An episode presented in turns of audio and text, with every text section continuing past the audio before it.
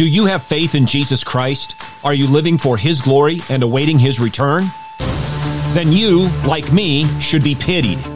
That is, if Christ wasn't raised from the dead.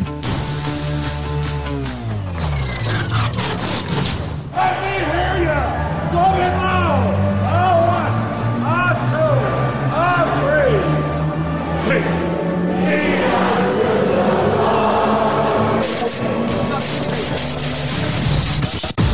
Welcome to In the Bullpen Up and Ready, a ministry of developing contenders. The call has come.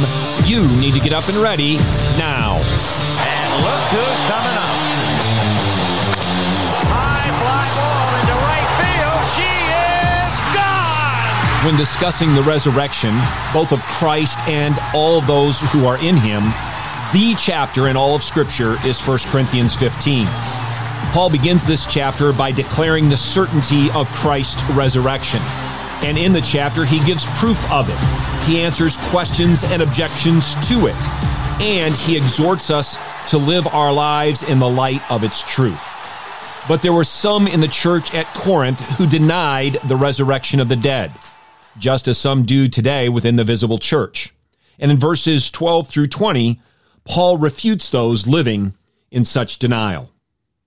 Now, if Christ is preached that he has been raised from the dead, how do some among you say that there is no resurrection of the dead? But if there is no resurrection of the dead, not even Christ has been raised. And if Christ has not been raised, then our preaching is vain.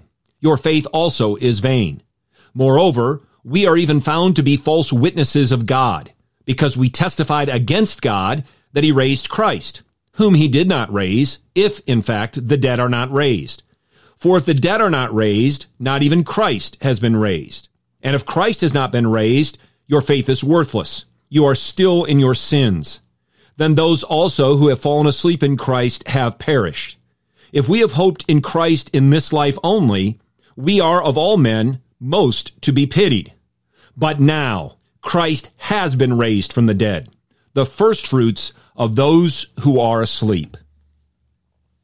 Paul argues that to deny the resurrection of the dead results in inevitable conclusions and consequences.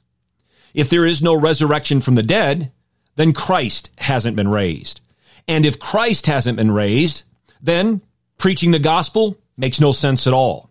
Faith in Christ is completely useless. All who proclaim the gospel are liars, false witnesses about God. There is no redemption. All mankind is still dead in their sins. Those who have already died believing in Christ, they're done. They have perished in their sins. Christians of all people on the face of the earth should be the most pitied. They're pitiable human beings for believing in Christ in this life only if he hasn't been raised from the dead. In verse 20, however, Paul says, but now Christ has been raised from the dead. The denial of the resurrection by others, even multitudes too great to number, is refuted by Paul throughout this chapter. And he ends by declaring how we are to live in the light of the truth that there is a resurrection of the dead and that Christ is the first fruits of that for all who are in him. He begins verse 58 with the word therefore and tells us we are to be steadfast. We're to be established in the faith with unwavering conviction.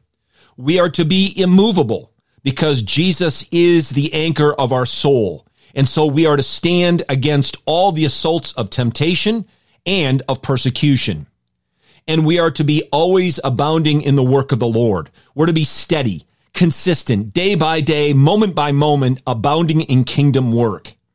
And we do so with a confidence that such work is not in vain because Christ Jesus has been raised. He lives forever and all of us in him will do so as well.